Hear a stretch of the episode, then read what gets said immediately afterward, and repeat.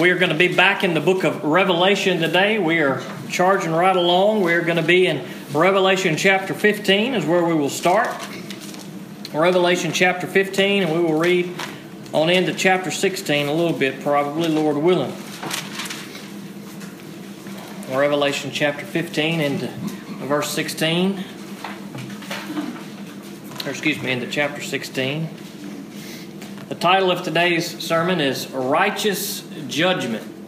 Now, up until this point, uh, we've we've covered some pretty heavy stuff in in the weeks past. We uh, earlier on in the book of Revelation, we begin to see God's judgment being poured out uh, uh, uh, among an unrepentant world. We begin to see uh, God's wrath being poured out among an unrepentant world. And leading up to this point, we have seen a little bit of mercy mixed in there. God is being patient with people. God has given people an opportunity to repent of their sinfulness, to turn from their wicked ways, and to turn to Him, to turn to Jesus Christ.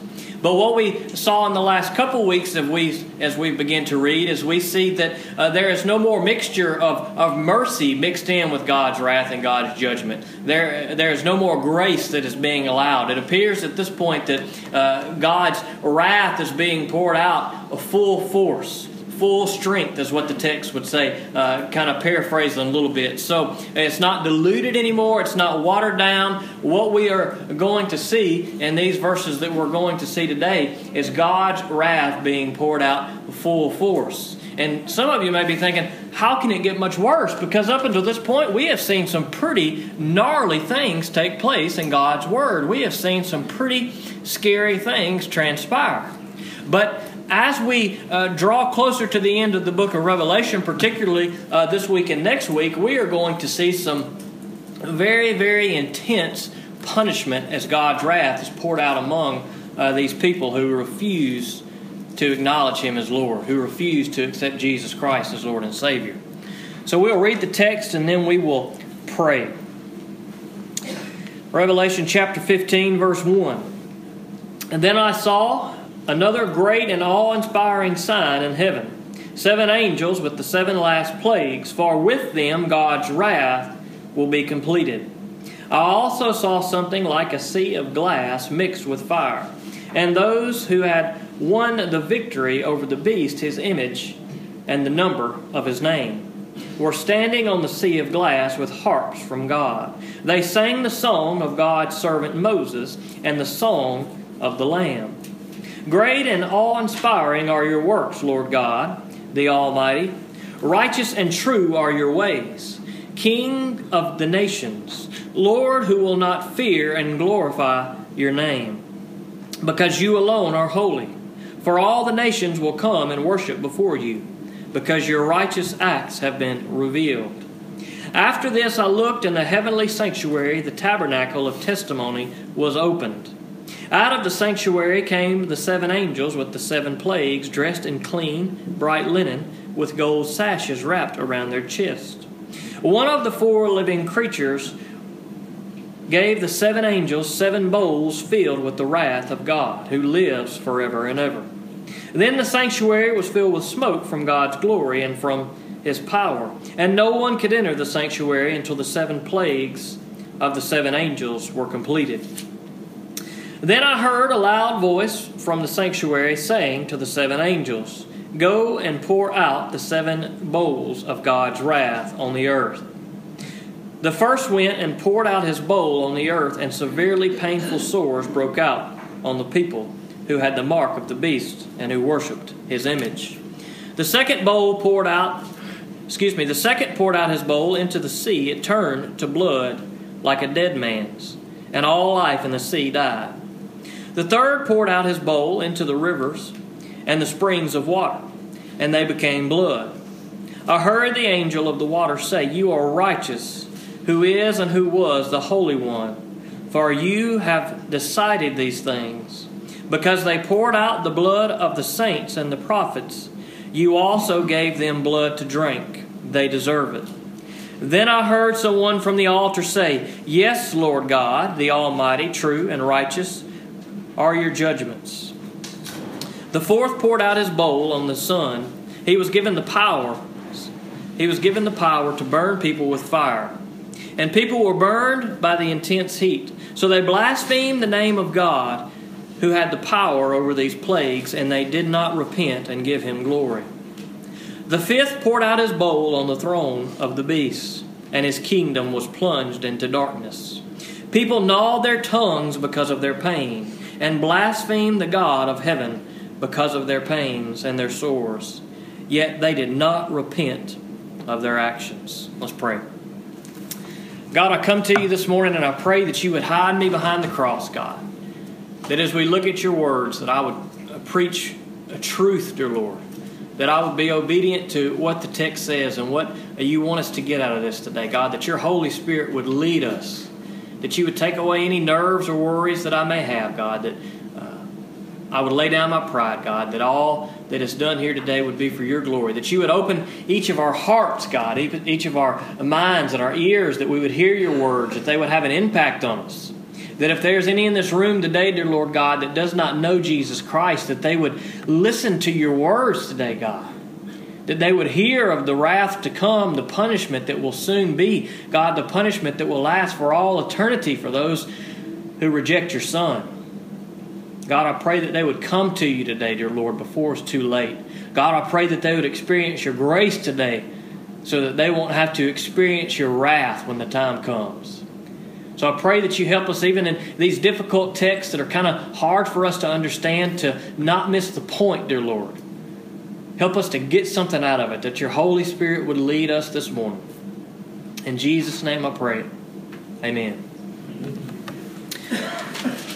So, verse 15, or excuse me, chapter 15, we begin to see the preparation for these uh, bowl judgments to take place. And these are going to be uh, the worst of the worst of everything that we have seen so far. God has given ample opportunity, as I stated, for people to repent, and they have refused that. And we see uh, these seven angels that have these seven gold bowls that are filled with these seven last plagues which must take place before the end eventually comes.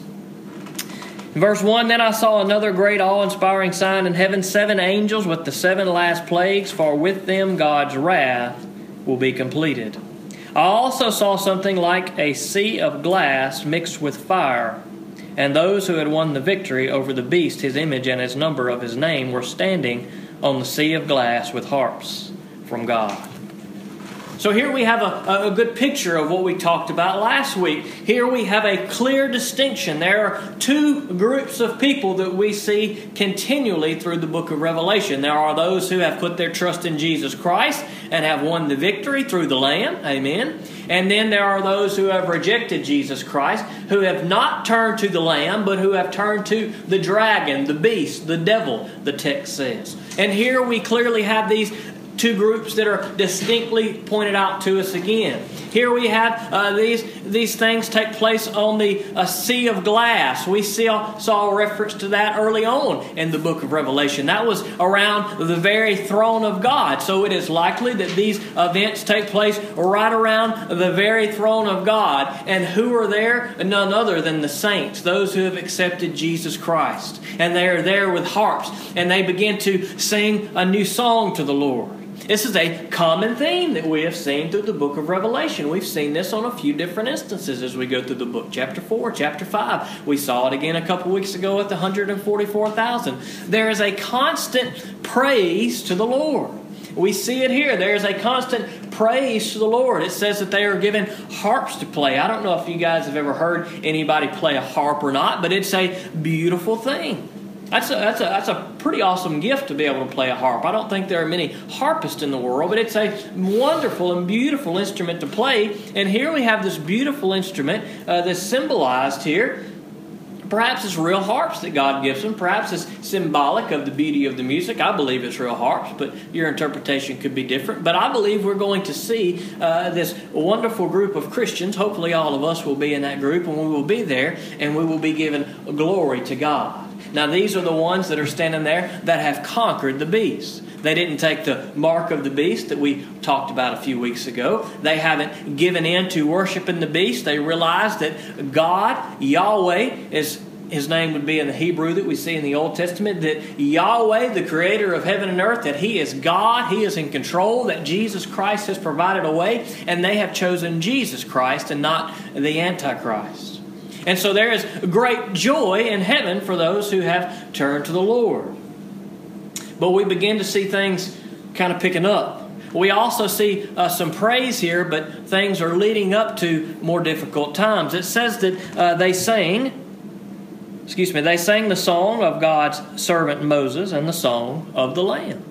It's a song of victory. I believe that this is uh, likely talking about Exodus chapter 15, if you want to go back and read that sometime. That was a song of praise that the Israelite people sung to the Lord when they were delivered from the nation of Egypt uh, Moses had went in and God had done a miraculous thing. Here you've got little rinky-dink uh, Israel. They are slaves to the Egyptians. And here comes Moses of all people. And he comes and through God's power he's able to lead them out of Egypt. And there's nothing that Pharaoh could do that was going to stop them from being let out. And so, as they uh, were freed and as they began to travel to the promised land, and we're talking about that on Sunday nights if you want to know more about Israel and the promised land. Just a little plug for the book of Joshua. But as they begin to uh, travel to the promised land, they praise the Lord because of all the wonderful things he did. Now, uh, there's one popular story that maybe some of you have heard where Moses uh, parted the sea by the power of the Lord. And so you can imagine how excited the people of Israel must be because here God has delivered them from those who were holding them captive. And not only that, but he parted a whole sea that they crossed lost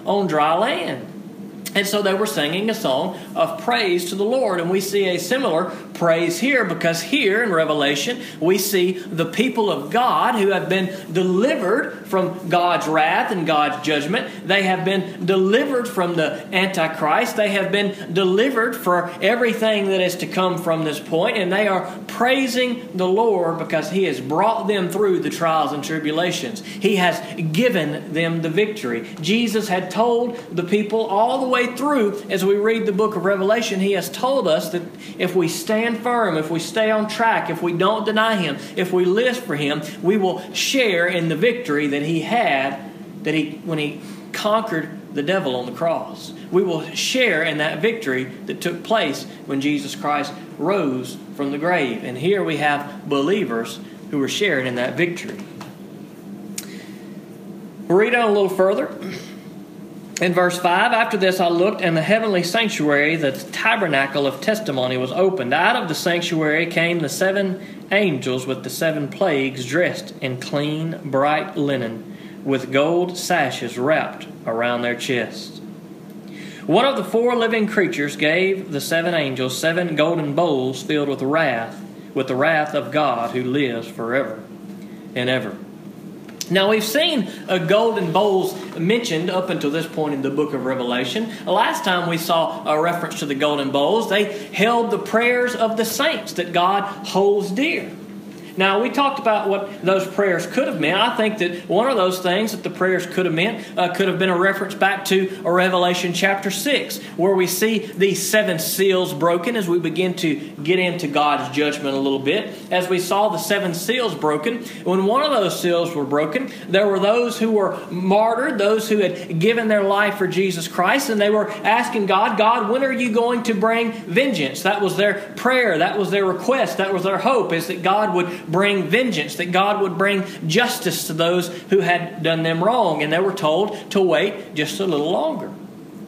And so perhaps these uh, prayers that we saw in the gold bowls earlier in the book of Revelation were the prayers of the saints, wanting God's glory to be made known, wanting a sin to be done away with forever. But now we have a different view of what's in the bowls. Now we see that these bowls are full of God's wrath. Perhaps this is uh, kind of pointing us to saying that God has heard the prayers of the saints, not just uh, not just us and not just those from Revelation chapter six, but those prayers of the saints who had faith in Him all the way back from the beginning of creation. Those who have always desired for justice to be served. Those who have longed for a day where there is freedom, where there is protection, where there is no more sin, where there is no more sickness, where there is no more murder and strife and pain and lying and cheating and all of these things. We as Christians, I hope everybody, longs to be free of these things. I long to be free of these things. I don't want to live in a world that has that. And so that is my prayer. That is my hope. That is my desire that God will one day return and make a, all things right. And those who are His, He will take to heaven to be with Him for all of eternity. And those who have rejected Him will face the just punishment that they deserve. And that sounds harsh, but God has given ample opportunity for people to repent. And so it is now that God has been patient long enough with humanity, and here we have these seven bowls of God's wrath that are about to be poured out onto an unrepentant world. Now, listen to this. Because if you're in this room today and you're on the fence about whether or not you want to accept Jesus Christ, then you need to listen to what God's Word says. Because God is gracious. God was gracious enough to send Jesus Christ so that your sin could be covered. Because you are a sinner. Everybody in this room. I'm a sinner. I'm not excluded. We're all sinners. And we are all doomed to hell apart from Jesus Christ. You say, hold up now. I don't care if you want to hear it or not. I'm just telling you what God's Word says. If you have not accepted Jesus Christ, you are doomed to spend an eternity in hell. And the wrath that we will read today is just the tip of the iceberg. Well, iceberg's not a good reference because you would wish for an iceberg in hell, but there's not going to be one. So listen. If the Holy Spirit is tugging on your heart and you realize something's missing and you have uh, neglected to hear God's word, to listen to God's word, if you have rejected Jesus Christ, then you have nothing to look forward to when you leave this earth. And we are just getting a taste of what an eternity in hell will be like. Well, as we read of God's judgment here, as we read of God's wrath in verse, or excuse me, chapter 16, verse 1. Then I heard a loud voice from the sanctuary saying to the seven angels, Go and pour out the seven bowls of God's wrath on the earth. The first went and poured out his bowl on the earth, and severely painful sores broke out on the people who had the mark of the beast and who worshipped his image. So, these, these wrath, the wrath of God that is being poured out here, I believe these are physical, actual things that will take place. Now, we've talked a lot in the book of Revelation about uh, the book being a symbolic book, and I believe there are many things in the book that are symbolic. I think a good clue to when things are symbolic is that oftentimes John will use the word like. Something was like something. That is, he wasn't sure exactly how to describe it. It wasn't something he was familiar with, but it was like something. And we don't we don't see that in these verses anywhere as we read in these bowls that we're going to look at today. Uh, God, uh, John doesn't say that these things are like. He says that these things are this and these things are that. It is also not uncommon for these things to take place. If you go back and you read about Egypt, as we talked about the people of Israel being led out, that when God was trying to get the attention of Pharaoh, he poured out all these plagues among the people, many of which line up with these things that we see in the bowls. Those were actual, physical, literal conditions that these people had to suffer. I believe that these things that we see in the bowls as they're poured out, I don't believe that these are symbolic of things that are going to happen. I believe that these are things that are going to happen. And here we see the first bowl that is poured out, and there are painful sores on all those who have rejected Jesus Christ and have turned to the beast. Can you imagine what that will be like? Because when this point comes that God's wrath is being poured out, there's no doctor that's going to be able to help you. There's no medicine that you can take. There is nowhere that you can go that you can hide from the Lord for protection. It's going to be a bad day for those who reject Jesus Christ. We see that there are these painful sores that are going to break out all over the bodies, and this is just the beginning. The second bowl, the second poured out his bowl into the sea, it turned to blood. Now, this is not uncommon. We see this same type of language uh, in, in, in uh, when the, God is leading the Israelites out of Egypt. We see the same thing happen to the people in Egypt. And so God is, is now striking the water supply. It is turning to blood. We read a little further in the third bowl in verse 4. The third poured out his bowl into the rivers and the springs of water, and they became blood. Again, we see the water supply is being affected. Now, we have to have water to live. And there is nothing like good, fresh, and wonderful water. I don't know if any of you guys have ever worked and got hot, but it's something about good, cold water. It's good, it's thirst quenching.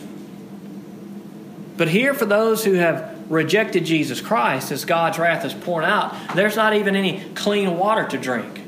It appears as though all the water is stricken with blood. Could you imagine how miserable that must be? You have uh, all these sores all over you, and yet you can't even escape the pain. You can't even get fresh water to drink. And this is, this is a, a contrast of what Jesus Christ offers. Because Jesus Christ is the living water. Jesus Christ says those who come to Him will never thirst again. And so here we have a, a, a, a, wide gap between those who accept Jesus Christ, who will never thirst again, and those who have rejected Jesus Christ. All they have to drink, their water, is bloody. What a putrid and nasty day that will be. Let's read a little further. I heard the angel of the water say, You are righteous who is and who was the Holy One. You have decided these things because they poured out the blood of the saints and the prophets. You also gave them blood to drink. They deserve it. Wow. That's pretty heavy. Now, this group of people who have rejected Jesus Christ, they had the opportunity to receive grace. There have been many Christians who we have seen in the book of Revelation who have done God's work. They have been obedient to Jesus Christ all the way up until their death. There are those in the book of Revelation, just as there are those that we see in the world today, who are going out and preaching the gospel of Jesus Christ to a world that needs to hear it.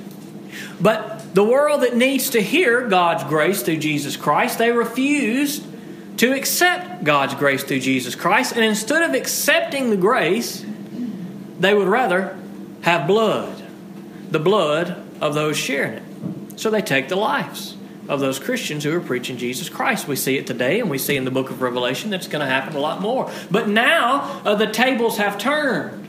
Now these people are suffering greatly, and I would assume that they would probably love for these things to stop. They would like for a little grace, even though they won't acknowledge that they want God to give them the grace. That is the only place that grace comes from. I would believe that in their situation that they would want these things to change. See, before they had the opportunity for grace, but all they wanted was blood, the blood of those bringing the grace. And now they desire grace, and all they receive is blood. And the angel says they get what they deserve. You say, well, boy, that's harsh. What kind of God would do that to people? Let's read a little further. Then I heard someone from the altar say, Yes, Lord God, the Almighty, true and righteous are your judgments. what kind of God would do that to people who would reject Him? A just and righteous God would do that. It doesn't appear as though, uh, for, for, for those who have neglected the Lord, those who have failed to read God's Word and accept the gospel of Jesus Christ, it doesn't appear as though this judgment is right or deserved. It would seem as though this is a horrible thing that has taken place, and it is. But for those of us who read God's Word and trust in the Lord, we know that this is a righteous judgment. That God is a just God. Those of us who believe God's word, we realize that God is the one who sets the standard. God is the one by which all things are judged because God's standard is perfect. God's morals are perfect. God does not have anger. God does not have hatred where it's not deserved. We see that God becomes angry with people in Scripture. But it is because of their sinfulness, it is because of their disobedience. It is not because God is a bad God. God is a good God. God is a just God. And the judgment that is being poured out among these unrepentant people is a righteous judgment. And for those of us who are in Christ, for those of us who have seen brothers and sisters in Christ who have suffered for the gospel, when we turn on the TV and we see our brothers and sisters in Christ who have died because they have preached Jesus Christ, who have been beheaded because they preach Jesus Christ, we realize that that is unfair. We realize that that is not right, and we want justice to be served. And so we know when we see God's judgment that it is a righteous judgment, and we see God's glory poured out in the midst of that. And you hear people say all the time, I don't want to serve a God like that. I can never serve a God like that. God's supposed to love everybody. Well, God does love everybody.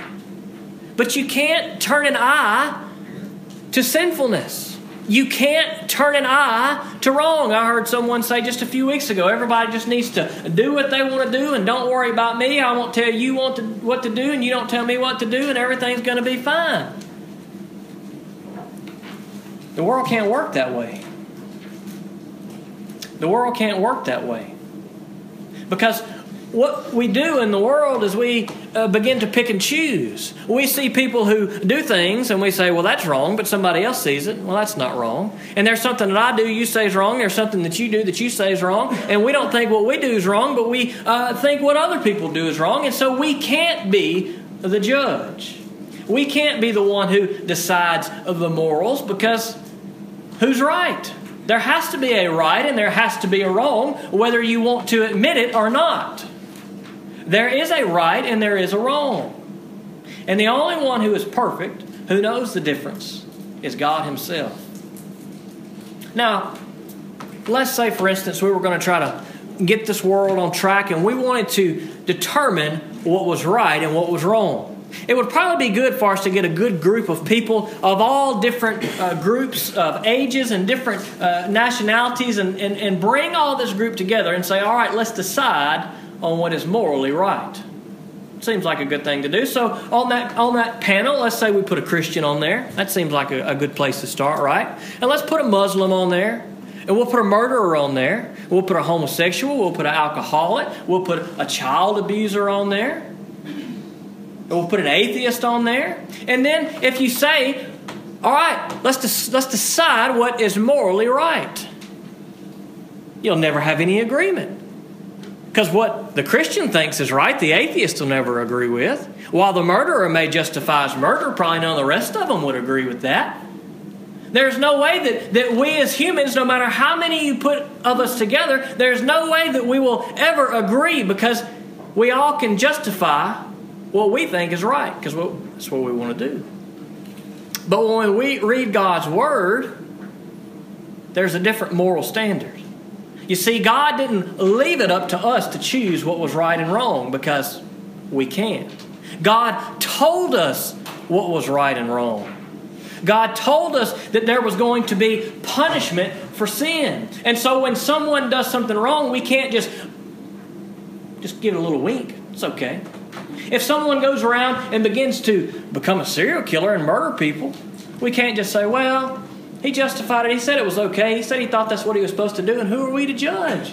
Nobody would say that. That would be foolishness. We would all say he needs to be in jail for the rest of his life or he needs to go to the electric chair. There needs to be some just punishment for the action that was done. Any judge who let a serial killer go and didn't make them suffer the punishment that was deserved would be a horrible judge. It's no different for God. If God said, I'm going to let you live in your sin, I'm not going to punish you, I'm going to let you do all the things you want to do, just have at it, do what you want to do, everything's fine, make your own decisions, that would not be a loving God. But we serve a loving God. We serve a God that says, Look, I'm going to tell you what's right and wrong, and I know you can't do everything right, and so I'm going to give you my Son, Jesus Christ, to die on a cross for you, and all you have to do is accept what He has given, and that is His life for you. And that is the standard by which we are judged. By God's perfect standard, by God's perfect Son. And when God judges sinfulness, and the day is coming when He will, that is a righteous judgment. It is deserved by those who receive it because they have given every opportunity to repent. The fourth poured out his bowl on the sun. He was given power to burn people with fire. And people were burned by the intense heat. So they blasphemed the name of God, who had the power over these plagues, and they did not repent and give him glory. The fifth poured out his bowl on the throne of the beast, and his kingdom was plunged into darkness. People gnawed their tongues because of their pain, and blasphemed the God of heaven because of their pains and their sores, yet they did not repent of their actions. For those who were in Christ, we saw at the beginning of chapter 15 that there was rejoicing in heaven because justice was about to be served. They saw that God's glory was about to come to be. But for those who had rejected Jesus Christ, they refused to acknowledge the Lord as God. Even in the midst of all of their suffering and all of their pain, as the sun heat is poured out upon them, as the kingdom of the beast is plunged into darkness, all the things that have taken place up to this point, they see what God has poured out upon them and they curse God, they blaspheme God, they don't want anything to do with God. They would rather continue to suffer in their pain than to repent of their sinfulness. They probably think God is not being fair. God has been very fair. God has been very fair for thousands of years. It wasn't fair that God had to give up his son to die for us, but he did. It wasn't fair that God gives us time after time after time after time to come to church and hear His Word, to turn on the radio and hear His Word, to open the Bible and hear His Word, to have friends and family to tell us His Word and to tell us about Jesus Christ. God didn't have to do that. God didn't have to give us all those opportunities, but God has given you all those opportunities. And here today, you were sitting in this room and you're hearing God's Word. You're hearing Jesus Christ. You're hearing what is to come. God didn't have to give you this opportunity this morning. But you have a decision to make. You have the opportunity this morning, if you have not accepted Jesus Christ, to accept Him, to accept grace, so that you can be part of the crowd who's around the throne when the end times come. That you can be part of the crowd who are praising the Lord for sparing you, for giving you grace. You have the opportunity to accept Jesus Christ. You also have the opportunity to reject Jesus Christ you have the opportunity to have the same reaction as the ones we see here. They refuse to repent. They would rather live in their sinfulness than acknowledge that there is a loving God who has given everything for them, who desires for them to turn to Him so that they can be spared.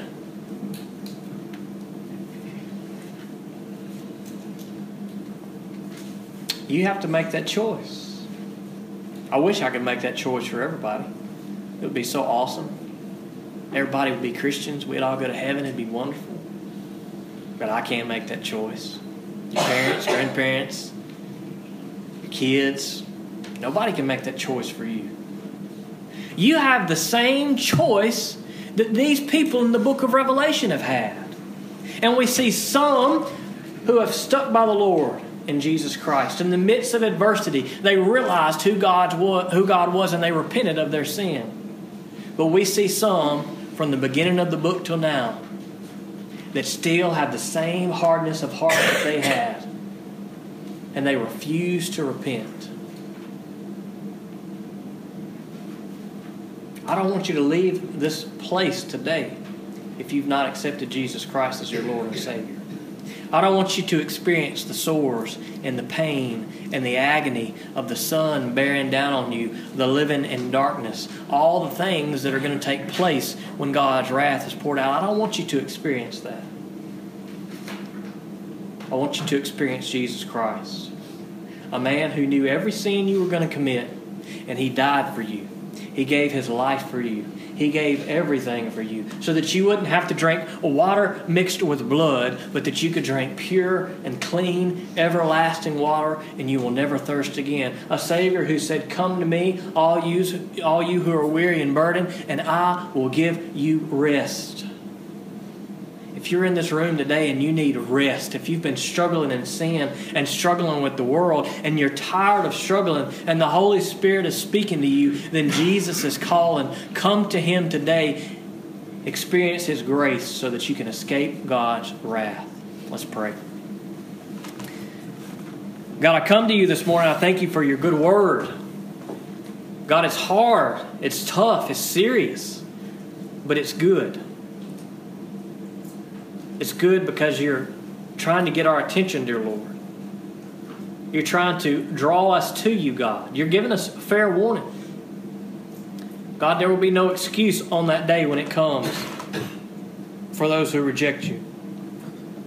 God, I pray that if there are any in this room today that have not accepted Jesus Christ, that they have heard this warning, that they realize how bad things are going to be but that they also realize, God, that you don't desire for them to have to suffer through that. God, that your desire is not for us to suffer through your wrath, but your desire is for us to experience Jesus Christ. And so I pray that your Holy Spirit would tug on any heart in here, that if they have not accepted Jesus Christ, that they would say a simple prayer, dear Lord. That they would say, dear Lord, that they acknowledge that Jesus Christ is your Son that they acknowledge that Jesus Christ is the Savior of the world. God, that they right now would ask Jesus Christ to come into their heart. That they would just say, Dear Lord, forgive me of my sins and what Jesus did on the cross.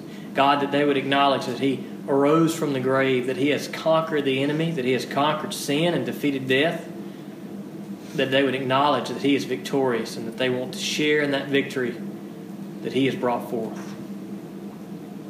God, that they would acknowledge that you are God and that they are forgiven and that they would know that they are loved and that they would make that commitment, that they would make that decision, that that relationship that they have obtained with you, that they would come down today, that they would make it public, that they would tell the world that they have accepted Jesus Christ.